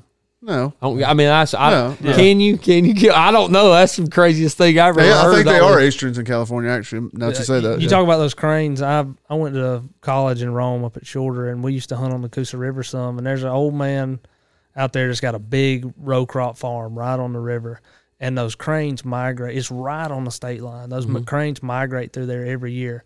And I happened to be hunting one day when those cranes were. He had a cut cornfield, and when I say one got up, I bet it was a hundred thousand got up. It was the loudest sound I've Talking ever about heard. right there on one going out of. You know where Wrong. Brushy Branch Yeah, boat ramp yeah. is? When you put in with Brushy Yeah. Branch, go out to the main river channel right there. I know what you're talking about. Like, We Yeah. go over crappy fishing. Yep, wear them out too. All no, we didn't catch nothing. We went over there striper fishing and caught stripers, but went over crappy fishing and didn't catch nothing. Yeah, Catfish. Yep. We've got a place on the uh, on the uh, Chattooga, okay. right over out of Galesville on Yep. 35. Yep. we got some guys coming. Uh, some of our good friends. They're going to Argentina next year. Yep. Dove hunting. Have you been there? I haven't. So the thing with Argentina though, when you look into it, is they charge you for your ammunition. You know, it's no limit. It's shoot as many as you can shoot, but then once you get to the end, they gonna give you a bill for how much you shot. Really? and it's you got to Oh. shoot their guns. You got to rent their guns. You can't bring your own gun. They um so it looks like a cheap trip until they give you that ammunition. Oh, we got some tight barrel. wads over there. They made Boy, yeah. Who's going? Mayo, Mayo and and Eric. Richards and Lewis. Lewis, Oh, yeah. they just better They won. they it at better the have ATF. that ready. Better have that in their Really? mind before they go. They won it, so I, they won a trip over there. So I don't know if that's included or Were they at the Rock NWT. Mart Turkey Banquet when they won that? NWT. No, they were here in, uh, Cherokee County. Cherokee Okay. County had one too. Okay. I know the um the uh, guy dad worked with, David Edwards, went down there and he said they shot like thirteen thousand Oh, yeah. times in, Yeah. in five days. Burnt up a brand new Benelli shotgun. Burn it up, burnt every sear spring in it. And his father in law had a thirteen hundred Winchester and said he shot just as many times as, as he did and it was still firing when they left. But he Mm-hmm. Crazy. burnt burn it up. He said, but they they fall. They don't get them. They they would fall into a field, and they had hogs in those fields, and the hogs would eat those birds Some places, and then a lot of places, you've got because they're an you've got a invasive guy that- species. yeah. Well, you've got a guy that sits with you, and you shoot five. There's no plugs. He hands you a gun. Yep, you shoot five. He hands you a gun fully loaded, and you hand him the other There's one. that many doves there. It is a Shot non-stop thirteen thousand shells in non-stop five days. flight from, and they've got parakeets, they got collar doves, they have white winged doves, they have mourning doves, which is what we shoot here. They say you get tired of shooting. Yeah, he Like, you David just get absolutely, tired. and he passed away recently. But he he said that he shot so many times that he was just tired of shooting. Yep, you Yeah. better have some good hearing protection. Shot a twelve gauge for Oh no, twelve? Yeah. yeah. I yeah. bet he, I bet his shoulder was black and blue. I'm gonna take a twenty gauge. I might even take a four ten. I'm gonna go. I ain't going. New to Zealand. You going to New Argentina. Zealand? No, no, that's too far. That's shoot. Trying to get to New Zealand and Australia, you know how far that is? It's like a twenty. 19 it's like a 19 nineteen-hour yeah. plane ride or something. Yeah. That's just hop, skip, and jump. Yeah, on a plane, I can't get out. In a truck, I can stop and get out. watch Stretch your Lonesome leg. Dove, six, Lonesome Dove six times. That's it. That's it. Four. No, four. I'm about to Oh, Well, say three and a half, really. All, Six- what- almost what is it? six It's a hours. ten-part episode. It was Lonesome Dove's ten parts. No, it's four parts. No, Yeah, is Yeah. it the Yeah. TV's? Oh yeah, Alex can. It's tell eight you. hours, right? six, Six. but it's four parts. Yeah. You got leaving the grasslands, Return. I went to. coming home. You'll, you'll laugh at this. I went to Mexico last year on a duck hunt, and I was staying at a resort. Like it was all inclusive deal, so paid for everything up front, eat as much as you want, drink as much as you want, and I ended up one day I was sitting there with a picture of pina coladas, and I watched all of Lonesome Dove in my room a because it was great just day. playing It's a on. great yeah. day. Went and shot ducks that morning. I never left the room after that. I've, I've wore out two DVDs watching Lonesome Never Dove. It's on- saw- it's on my never watched phone. all of it. It's on my phone. That's what I watch when I get on a plane. Just because it's so long. What's uh, what's your favorite movie, Cal? Favorite movie? Oh, we hadn't asked that one. I thought it'd be fun. Wow. What's your favorite movie, Alex? Lonesome Dove. Lonesome Dove. Tombstone. I'd say mine's I- probably that's- Tombstone. I was going to say Tombstone. That Forrest was my next Gump's my one. Oh, second. I like a Uh, Tombstone ain't even in my top five. Well, What's you, the- are you on drugs? Well, he what's the don't- newer he- one with uh, Robert Duvall? Open range. Open Range. Open I Range like is that. pretty good. That's Yeah. a good one. Yeah, I like those old Western movies. I grew up when I was a kid. I wanted to be a bull rider. But, well, It's that's hard to beat Robert Duvall and uh, Kevin Costner. Kevin Costner. Yeah. Yeah. It is. But Val Kilmer, that's his best acting role ever in Tombstone. I watch uh, Yellowstone. I watch Yellowstone's Yellowstone, man. Roadhouse. is Pretty good. It's hard to beat. Roadhouse, a good one. to me. Depends on what kind of mood you in. Yeah, it just depends on Brandon what genre shirtless, it sitting in the living room in his underwear, watching Roadhouse right now. It's Friday night. And he's watching it. We went from ducks to movies. I was just curious. I mean, no, we hadn't asked that before. I like, I like Oh Brother Where Art Thou too. yeah, That's a pretty good one. that is. What's your dog's name? So I've got two.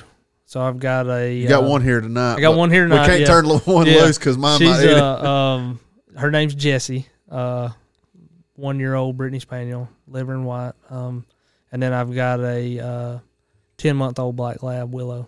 Gotcha. So I'm gonna have my hands full. Willow's off at school still right now. That's what I was about to say. You send her away. Yep. I just I don't have the time personally between work and just living my life to put the time in to really really train a dog the way that they ought to be trained in my opinion. Yeah. How did your dog do in Colorado? She did really, really good. She, um, I think we had, she had three points and five flushes, and then the I shot four birds. She retrieved all four of them all the way back That's to me. awesome. So I was, I was tickled to death. Did the elevation bother you or her? Not her, because she had been there for three months. She had been in Denver for three months. Now me, on the other hand, About I was choked you huffing and out. puffing, boy. They say it takes about two weeks to get acclimated. Well, and that's the thing. You my grandpa and them, they've been out there elk hunting and, and mule deer hunting for 40 years out in northwest Colorado. And they always say it, it, it really takes, I mean, to get really, really acclimated, it, it takes a week plus. But if you're just going to be out there, don't go out there and then plan on hiking up the mountain next day. At least give your two days to get acclimated. Yep. Because I know when we go out there, the first two days are a real struggle, and then Oh, yeah. and we're not hiking by no means, but just trout fishing and stuff, easing along those rivers. You just it's almost like it's just hard to catch a breath. Yeah. And just Yeah. That air's thin up yeah, there. it is. It ain't like that air down here. You can cut with a knife. Yeah. Well, Cal, I- Hang on, hang on, Alex. Getting ahead of yourself. You ever watch Pump your brakes. he, said, he said he wanted to get one tonight. They got it. He got you on that one. Oh, good. Ta- talking about retrieving dogs. You ever watch that Python Cowboy? no. What? Uh-uh. You need to watch it. I'm not. Is this on Netflix? no, it's on uh, YouTube. No, just you can watch it on YouTube or Instagram. Okay. He's a nut. Yeah. He, he's got a dog that retrieves iguanas. yes. When he oh shoots 'em. yeah, the guy, the one jumps off the boat. Yes, yeah, yes. that little feist dog or whatever it is. Some kind of little terrier, uh, It's Scottish a long, terrier. yeah, it's, yeah, got a long hair. beard. yeah, yeah, yeah, Yeah. Down there, what was that South Florida? Yeah. Mhm. yeah. You s- watch him Keys. catch him python. We got to get him on. I know. I, I, I want to send him a message Don't and then I count want me to out on schedule a snake. trip. Don't count me out on snakes. I don't went- want to just catch went down- snakes. I don't want to catch. I He, don't love want he- to it. catch. he kills gu- iguanas. Yeah. Yeah. I've been tell, I've been wanting to go iguana hunting I'll since I go. read about that in North American whitetail how they were taking over South America and there was a bounty put on them. Me and Uncle Herbert's talked about going a time and again. Hey, don't worry Dude, about they the shoot mule. them everywhere. Load the wagon. That's it. Load the wagon. Let's go. It, you can go. I've got the hookup on it. You can go down there for a full eight hour iguana hunt, and you can stay the night if you want to. But he will pick you up at the airport, drop you off at the airport, take you on a full day hunt. It's one hundred and fifty dollars per person. You can take four people. You can't beat that with a stick. I mean, I want to go what do you shoot them with? air rifles. When you're ready, you let me know. Yeah, he's got air rifles that you use. He's got the guns. He's got everything. You tell, don't think I won't go. Nah, You- if I'll I have cash a the week, check all right I need now. is a week notice. You let me know I'm in. Today, I mean, that'd be a fun trip. I think. because we I went down to uh, South Florida a little bit north of Miami this summer and was peacock bass fishing. As my younger brother graduated from high school, that's what he wanted to do for graduation, so we took him down there and man, that was crazy. And they've got him down there. I say we go for two days. Let's just this four right here. Take a four day, a a weekend trip. That's Yeah. deep south, right? Yeah, Keys. Fly Yeah. to Miami. Ta- take off on Friday, leave on Thursday. Maybe three. we ain't days. gonna be shooting nothing down there but the shit. That's all we're gonna be shooting. Shooting tequila. and the beer. I mean, he, he he will pick you up at the airport where th- you're in the boat when you get him. All the beer you want You to drink, trust him? and then try, yeah, oh yeah, he's from here. He's from Canton. He used to work with Coon. What? Josh, the one that- yeah, yeah. Josh, the one that was been talking about it. So he worked with a buddy of ours. Yeah, That's crazy. he went down there and started that business hunting iguanas. They're good, right? Good for him. Oh my goodness, delicious! What that lady from Panama that Jessica used to work with, she said they'd kill them right out of the yard and take them. I don't know if I trust them. I'm, I do not know. I mean, they eat pretty good. I We'll guess. try it, though. I'll try anything once food wise. right. So the real reason that we met you was through Whitetail Properties, and I know we've steered in about 95 different directions. But why don't you tell us about how you got into Whitetail Properties and how that opportunity came about? And where it has taken you thus far in your in the last twelve months. So that was, it was totally, totally a God thing. It was it was such good timing. Um, I I had my real estate license previously, and I was working for a little mom and pop office out of my hometown, and uh, my broker was getting ready to retire, and he said, "Look, man, you probably need to. I'm thinking about retiring. You need to some find somewhere to hold your license." So I had started looking around. I went to you know some of the normal Duffy Realty and Keller Williams, and you know all of them, and I just it wasn't necessarily the kind of fit that I wanted. They wanted me to be, you know, dive in full force and be residential and knock heads with all these folks. And I just happened to be looking on a job board, and Whitetail Properties was hiring in this area. So I sent in my resume. I was already actively licensed, and shoot, the rest is history. I've I've done pretty well for myself, in my opinion. Has it been a journey that you expected it to be, or has there been some you know surprises with it? There's been some surprises. It was a t- totally new because I was doing most of my stuff that I was doing before was commercial, Mm-hmm. and now you go into to land and residential homes with acreage, timber, farms. You know, um, it's something that I've been around my whole life and I know a lot about, and it just made sense. It, I'm more passionate. I get to go out and look at folks's go look at pieces of property that you know you could always only dream about, and I get to see somebody buy that or sell that. It helps their family, but the buyers and get to see what they turn it into. You know, s- some places they're going to raise their family where they're going to put a deer stand and their kids are going to hunt there. You know, Is it, it- it's uh, it's it's pretty fulfilling. so walk us through a scenario of how an individual would sell property with whitetail properties. So they would if they're in my territory, and I'm I have a territory that I cover, and we've got six agents in Georgia. I think they're getting ready to hire another guy. Um, but depending on where it is in the territory, they contact me. I come out and look at the property, come out ride it. I'll, I've got a side by side, and I go ride property. Look, I and I like to take the property owner with me because they can tell me stuff about that property that you know I would miss otherwise, like Right. stuff that they know about, like hey, there's an old well that was filled in here, or there was an old home place here, yada yada. This is a property line. They've got the pins, and we'll ride around, look at it and then I kind of do a, a, a basic evaluation there on the spot.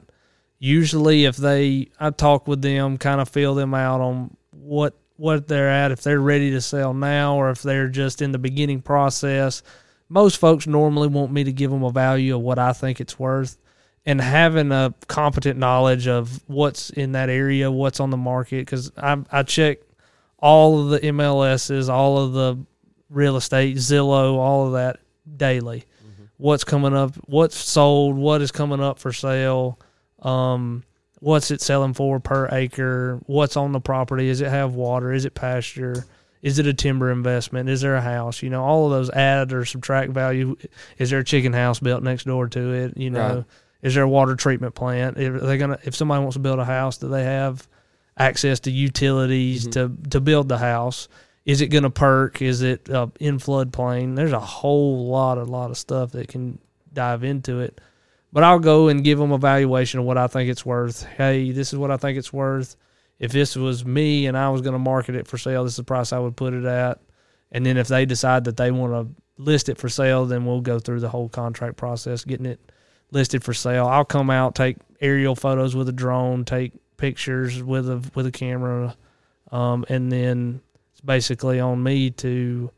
It'll all of our listings. They populate the Whitetail Properties page, which is probably the number one land site in the United States. It goes to Lands of America, Land Watch, which are some of our premier partners. It goes Zillow, MLS.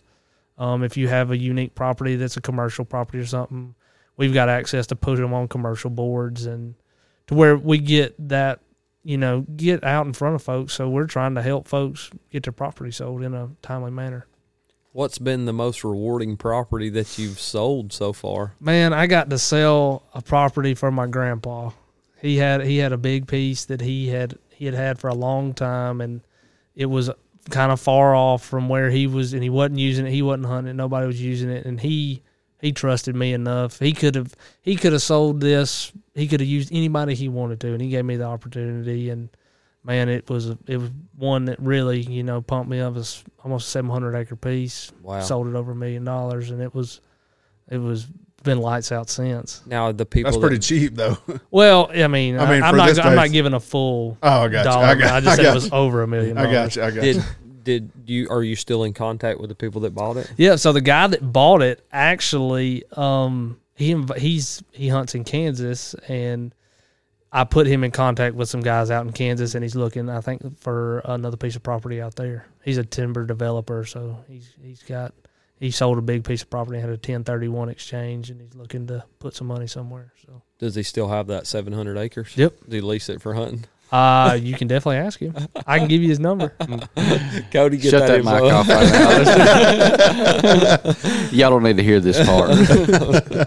Oh well, that's uh, that's neat to hear, and and it sounds like you know after talking to you at the show, and ever since I've been talking to you, you really enjoy what you do with that. So it's it, it makes it a lot easier, man. Like I said, I get to go out and like I had one property that I got to go look at it. It had over a mile river frontage, and so man, I took Wow. I took my boat out. I took my boat and looked at the property from the water. I looked at it from from land and everything too. It was, I mean, who gets to go ride around and in your boat and look at deer and animals and look at property and Cody. for a living? Well, I'm I'm sure I'm sure like your grandpa's property and a lot of other people's property. You know, Alex always says at the end of the show, "Mount the memories." I'm sure a lot of these people riding around with Yeah, you yeah. are sharing those stories They over are. the time They are. with They you, are. and and I'm sure that's pretty heartfelt. And it's probably it was probably hard for you to turn loose to your grandpa. It's probably hard for you to It list. is. It is. It is. But it was time. It was time. We had we had some good memories there, and he when he said he was ready to move it, he he had something else in mind that. It's time to go. Yep, that's it. When he says it, you better better be ready. Yeah. Don't miss that opportunity because he will move on. Does it does it um or have you heard a story that sticks out in your mind from anybody on a piece of property that's I've- interesting? I've had a couple. Um, there's one guy that he's the, this is his, he's the third generation to live on this place, and his kids have all moved off, and nobody wants a farm, and he's just not able to physically Man, take care of it. He can't keep Right, up with right. it anymore, and. Like I've I, have i have been out there and rode around with him. He'll just call me, "Hey, can you come by?" And He just He just wants to wants visit. company. He just wants somebody to ride around that appreciates it like he does. You Yeah. know, he'd tell you a story like he planted this tree from you know when it was a size of a, a half dollar, and now you can't even wrap your arms around it. And like he he was there when it was planted. You know, just all kinds of crazy crazy stuff like that. Or they'll tell you, yeah, I shot my son shot his first deer from this tree. It was right here. This many you know, and they've got all of it. And a lot of the most of the folks I'm dealing with are older, right? or it's younger people where their family has died, they've inherited it, and They they, don't have live any tie off. to it. no, exactly. They don't have any emotional tie. But then at the same time, you have those people that they get tore up about it. Like oh, I'm sure. it- it's hard for them to let go, but they financially and just physically, you know, it's it's best for them in that situation. And I try to make it a- as easy as possible, but at the same time too, you got to be real with these people. You can't just be after it for the money. right. You got to tell them if if you think this is right or wrong, you got to let them know. Like I got a lady now that she's got a property in Gordon County, and she's up in her nineties, and she doesn't know she doesn't know you know a, a whole bunch about it, and she put all full faith trust in me to do it, and like for a complete stranger to do that, and you know you want to take care of them, you want to do right by them, and people when you're real with people. They can respect that and they can feel that, and it goes a long way. I think that probably has helped in in doing this for you five generations in the in the hardware business Yeah, and man. having that store the ties that you have there i mean Yep. that has to tie back to the relationship portion of it because there's probably people that have that are coming to the hardware store that were buying parts from your great grandpa or whoever Great, it may great. yeah Yeah. yeah, I That's think crazy. somebody somebody in my immediate family has been going to that store five days a week at least since 1929 for 92 years in the same place. That's crazy. That is crazy. And there's it's just crazy. Like there's How You many got- people have tried to purchase that? a whole bunch, a whole bunch. And my granddaddy's stood firm like an oak on that one, buddy. he said, And who runs that now? You are a no. So I'm in the management role where I kind of in and out, but uh, we've got man, we got good employees. We got three guys over 80 that work at the hardware store. Okay, One now of them, one of them be 87 in November. Got a wood heater in there. they used to, they used to have a whole potbelly stove in there, but Oh, we've Man. we've upgraded to central heat and air. Y'all sell guns. They used to. They sold guns there up until the 90s. They got held up at gunpoint in like 94 and I We're guess in selling that area guns they in. did. Yep. Yeah, demographic has changed from since that used to be a farming community. It used to be a single dirt lane road or dirt road, and then they had a one track railroad track that had a spur off of it. Now that spur came off, and the train would pull over, and they had a sliding door on the back of the building. They roll out, a, fold out a board, and load it direct from the train car into the store. I would love to come down there sometime and Whenever. maybe you know that's what we should try to line up. Maybe come down and do a show down there with your with you some of those Oh older yeah, folks. some of that Live on old a heads down Saturday? there. Yeah, Yeah. that's it. go down on Yeah. a Saturday morning. We'll, we'll get out the coffee and the cheese. That's right. yeah, Y'all yeah, got some hoop cheese down That's there? it. Red Rhine and Black Rhine. and that's awesome. That that would be neat. We may That have to would. talk about doing it, that it, sometime. it- it's it's been like I've been so blessed with all the the stuff that I've been presented with in my life, and it's just I've I've always been taught kind of some morals that like if when you get an opportunity to do right by folks, do right by folks. Just growing up in that store, you wanna you wanna help the little old grandma that's trying to fix Yeah. her sink. You Yeah. know she don't know what she's doing. And you know, you just, I've driven over to some of them folks' house and replaced stuff for them. You know, That's cool, man. That that's that small town feels fading fast in that area. I mean, it's, It's- growing all it's- around you. it's so hard too as a as an independent retailer. Mm-hmm. You know, you've got all these big chains. You know, they've got thousands and thousands of stores across the country to where they're buying Buying, power, yep. and then you know we just got one little podunk store. You know, But y'all still have a pretty good business structure there. yeah. We, we pay the we pay the employees and keep the bills paid. So we made it to the next month. Oh, that's awesome, Nick. I think it might be time, and he's listened to enough episodes. But It's winding before, down. well, before we get to that point, I got a question for him. So, Cal, you've listened to a lot of episodes, and you know you've just met us what six months or six weeks ago, eight weeks ago. What has been one of the biggest takeaways you've gotten from the show listening to it thus far? Well, it's easy for me to support people that are local. You know, Yeah. people that are from here and people that are like mine, fellowship, and it's and it's genuine. It's a genuine interest in the outdoors, and everybody's got their own you know opinion and take, and you don't get butt hurt about stuff. And That's right. even though you might not like the turkey hunt, and he loves turkey hunt. you That's know. right. I know y'all go to blows over it sometimes, but it's real and real. Like I said earlier, just s- something that's real. You can tell that it's genuine, and it just I enjoy hearing all y'all stories from growing up because they remind me of my.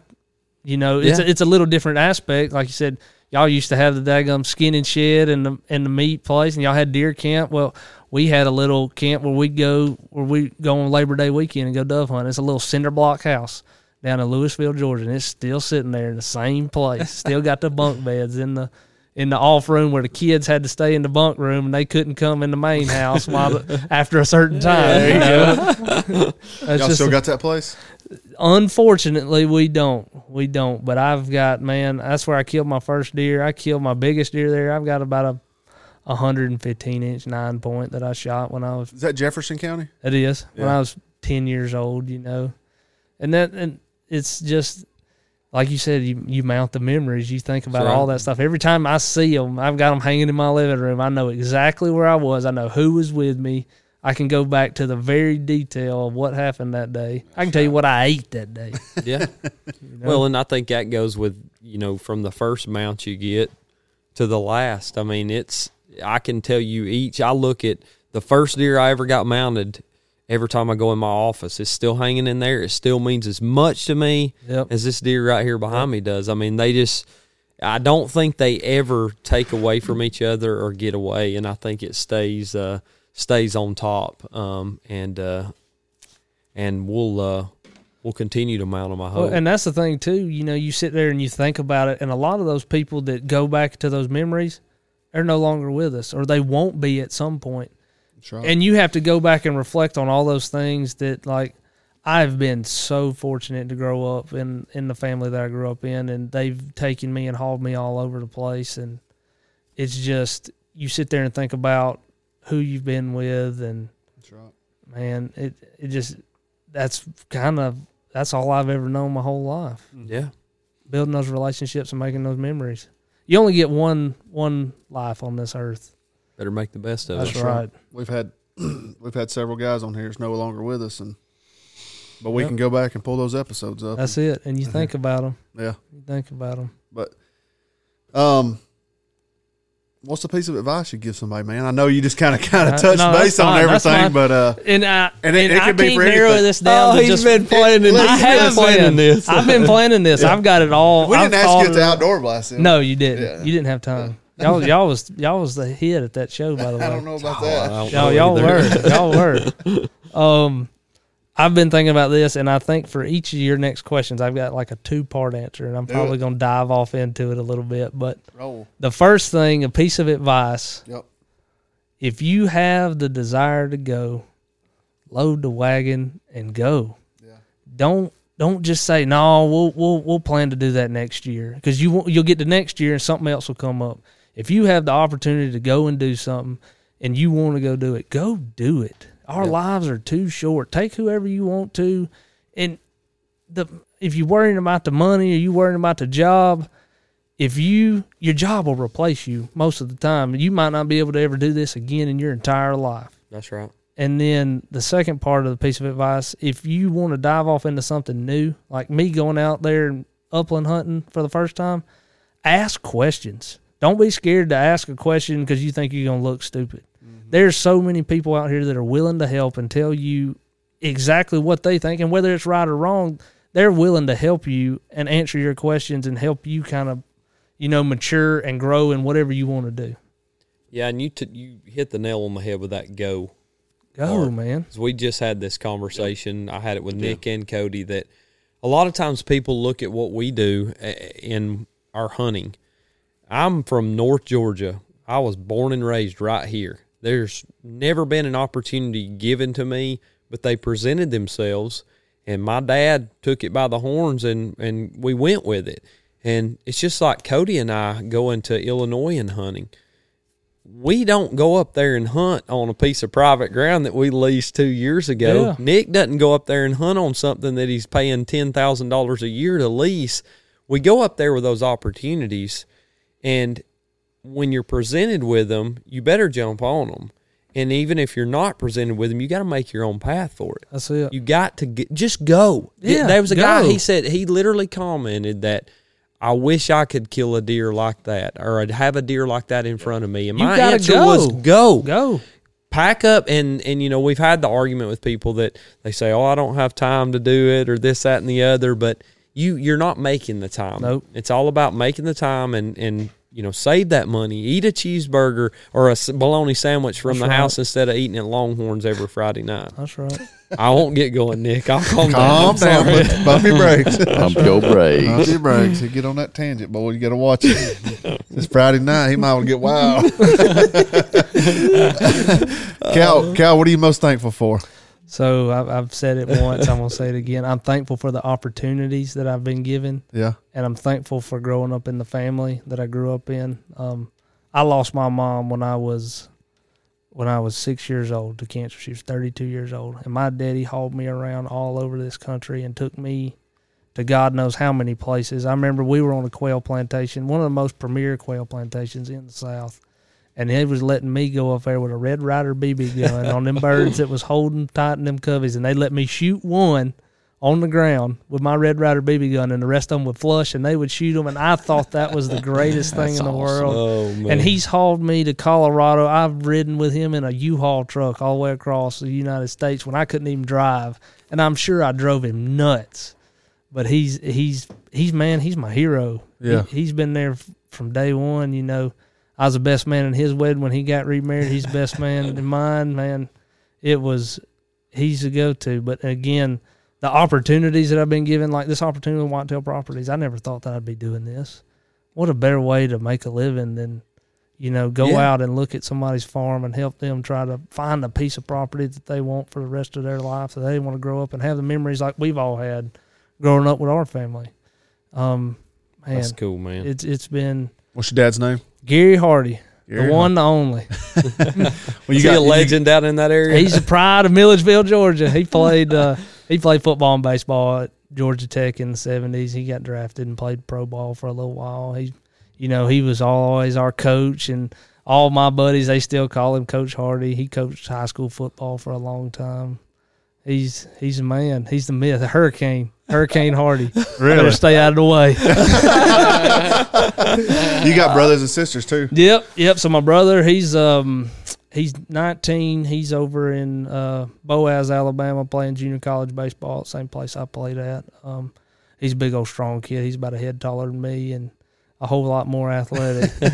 he's got it all. He's got all the tools. And then my sister, she's 17. She's still in high school, and she still she runs around with us and hunts. She hunts with her boyfriend, and she's been on a bunch of road trips with us and froze her little butt off, you know, out there duck hunting or whatever. And, but she hangs right in there with all of us. Yeah. So it was just you with your, your mother. Yep. So Yep. So it's just those are my half brother and half sister. But uh, shoot, I claim them. I'm 11 years older than my brother and 13 years older than my sister. I feel like they're mine. Yeah. I bet you and your old man did have some fun growing Dude, up. we still and that's so funny because you know, like I'm, we're going to South Dakota and he's riding with me. I ain't riding with him. He's in the passenger seat, so I'm sure he's gonna give me a dose of it. Hurricane Hardy. That's Is your- it. Is your uncle older than your dad? Yeah, so he's ten years older than my dad.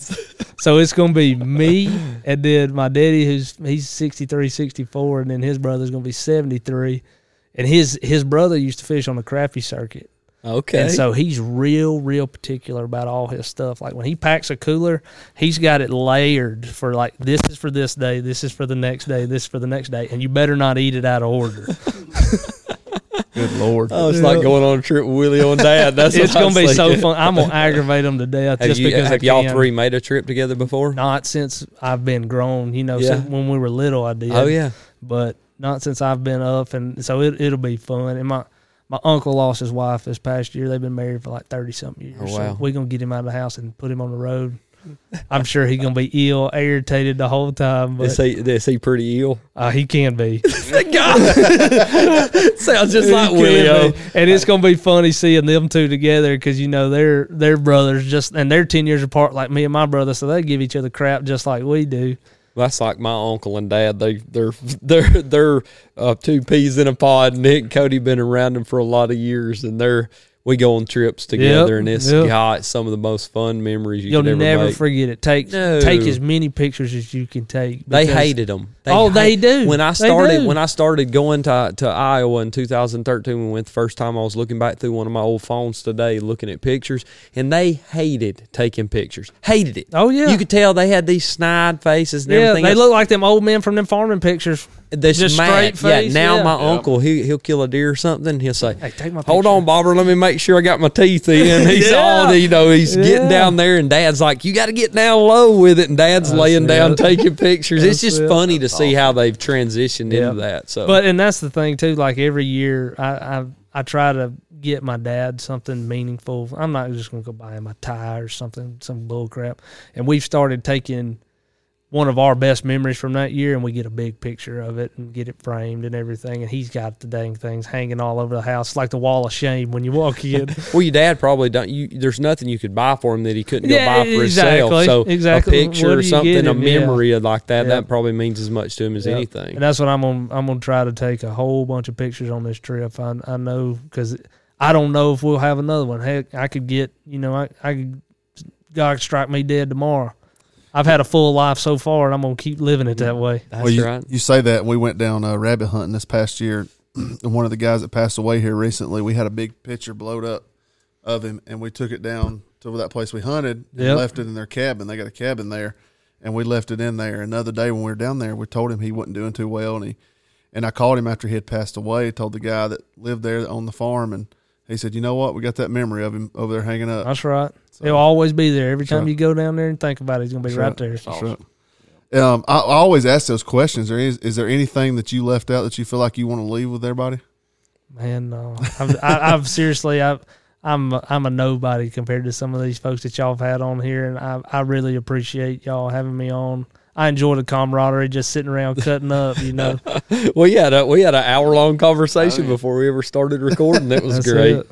So- And I think that's the biggest thing. Once we met you and, and I got to talking to you, you know, we we say, "Ah, we'll get we'll get you on, you know, sometime." And we always we always try to follow up with somebody. Yeah. And a lot of times we'll follow up with them, and they're like, "Ah, you know, I ain't got time, you know, right now or whatever." And you were like, "Dude, I, you say when?" And, Yeah, that's and it. I'll be here. me and Nick talked about it last last week. He I'll said, be "I here. said, hey, let's let's get Cal on next Yeah, Friday. Let's let's do a come on. Friday nighter and, and That's get it. it They're on." always much better in person too. Oh yeah. Oh, Oh yeah. yeah. Well, you can tell. Well, it's just listening to hard it. with the. It, well, it's hard because you know you're trying to deal with phone service, internet service, and The Zooms have helped us. They have, they have. Yeah. Because you can interact, you know when somebody's going to speak or somebody wants Yeah. to talk. That's that's the hardest part. If you're just doing a phone call, you don't know when the, the break is. yeah, You don't know if we're sitting there watching Netflix with the subtitles on. And exactly. they don't know if we're sitting here on Yeah. our phones or whatever. I- But I, I do appreciate you coming over. Yeah. Well, Yeah. thank y'all. I appreciate y'all having I me. know it's a good little again. drive Glad to for have you. Yeah. Shoot, no, it ain't no thing. I Appreciate you bearing gifts over Yeah, here. man, always, always. Yeah. That's if you gonna show up at somebody's house, you better bring something. he asked me what was the drink of choice, and I sent him a Bush Latte meme that said, "We've already got the vaccine." well, I, I wasn't gonna show up empty handed. I was gonna bring something. Wise probably got that dang meat board up there cut out with some cheese and That's wine. it. That's it. Brought that brought that summer sausage. Oh, yeah. Yep. What else So- you got, Nick? I'm good, man. I just appreciate you coming over here and Yep. uh, appreciate the friendship. And I know we're going to see each other a lot more. And, Uh, we dang you sure know, better. hopefully with these shows and stuff. You know, Yeah, I know you man. Oh, guys, you guys got a lot more shows than we got. planned out, well, but- you know, our little area is kind of we just hit the ones around the house. Hey, Y- is it y'all- Georgia only? Yeah, so we have a ev- each team has their- you know, own each state. state. has their own team. So Gotcha. We've But- got something we're working on that uh, that's fine. you'll probably be more than more than interested in. That's come- fine. You just let me know. Like I said, you got my number. I got one phone. It rings to my pocket. That's the only one I got. 7 a.m. to 11 p.m. Yeah, that's right. Watson, You're gonna what you start got, Getting buddy? up a little earlier if you're gonna talk to us. uh-uh. I'm, I'm gonna be ringing that phone, but it ain't gonna be about no property I want to buy. That's We fine. got some. I got somewhere we can bunk you up. We gonna We gonna We're not go. there We yet, gonna lo- Watson. we You gonna gotta load get the that- wagon. we gonna load the wagon and go out there and That's shoot an it. elk. You got to get that. That's it. You I gotta got get a the apple first. tw- I got a 20 foot tunnel trailer with a buggy. We can load it slap full. Let's I got go. a 38 foot fifth wheel. We can pull it 20 hours out to That's it. Colorado. We- if we we need ain't to. got- meet y'all in Denver. That's it. We'll pick you up at the airport. I'm going to Jackson. y'all, y'all boys call me. I'll just go to Biloxi for a weekend. oh my Oh, goodness. man. Y'all, you can get you out there on one of them. Uh, on one of It's them gonna be- stags, like you call it, one of them Man, mule my- deers. my- my He's gonna be- earphones is- he's gonna Now, be- I would like to do that. Y'all go elk hunting. I'll go mule deer hunting. You're going to be Campo. yeah, I'll go. Yeah. Go out there- go out there and camp, cook. Where's your and wife film. at, Pocampo? She's in hell where I sent her. we was talking about Lonesome Dove. If Y'all don't know what that is. Go listen to it. That's So, it. my wife is not there. I love my wife, by the way. yep. Uh, well, uh, Cal, appreciate it very much, buddy. It's been a man. been a f- lot of fun, and uh, Thank y'all. I don't I don't think this is going to be the last time that we get to talk to you. I think it's going to be the start of a, a great friendship. It already has. I mean, Yep. you and I have been buzzing back and forth, That's and, I, it. and I'm going to go ahead and apologize now for Cody getting your number because he ain't got nothing to do during the day, so Oh, that's he is going fine. to work. That's fine. out. That's fine. It keep me busy. You might can talk to him when he's driving to Colorado to get him a gallon of milk. That's, That's all he it. goes out there That's for. it. Well, I might be able to put him up somewhere when he gets there. Oh, God, here we If he go. slurred his words when you talk to him on the phone, tell him to kick his feet off the desk because they're up higher in his head. I Uh, ain't getting enough blood flow. oh my Uh, goodness. he said that today, so the reason I said that. Golly. These Friday night ones are getting fun, buddy. We may have to do these more often. So, well, Cal, anything you got? Anything else? you got? Where can everybody find you as far as your whitetail property? So the stuff Whitetail goes? Properties, you whitetailproperties.com, Cal Hardy, and it's H A R D I E. Um, it Y'all just got got all. to spell it. That's it. You've got all all my information's there: email, socials, um, uh, phone number, and like I said, it's the only phone I got. So if you looking to buy or sell in Northwest Georgia or anywhere, I can put you in touch. We're in thirty seven states. I think we got three hundred employees across the country, and I trust every one of them just just as much as I do my own self. So That's awesome. Well, we appreciate you coming on and being with us. Yeah, Got any uh, man. oceanfront property up here in North Georgia? Uh, oceanfront property, Arizona. Oh, we got to quit while we're ahead. We're already, it's already getting cheesier by the second. oh, man. Well, everybody here at Talk About It Outdoors, we want to thank you for tuning in to another amazing episode. It's been great. We've enjoyed it very much. Make sure you go over and check us out on all the social media platforms. Invite your friends. Tell them about it. Tell them about Whitetail Properties. If you got a uncle that's thinking about selling his property, you probably ain't going to let us know because you're pissed he's selling it anyway. But that's okay if you want to make a little of that change on the side. Send it over to Cal. I'm sure he might bump you a reference. He brought us a good gift bag tonight, and I'm sure he'll hook you up with one. So, for everybody here at Talk About It Outdoors, come back and be with us again. We want to remind you smile as you go, and don't forget, mount the memories.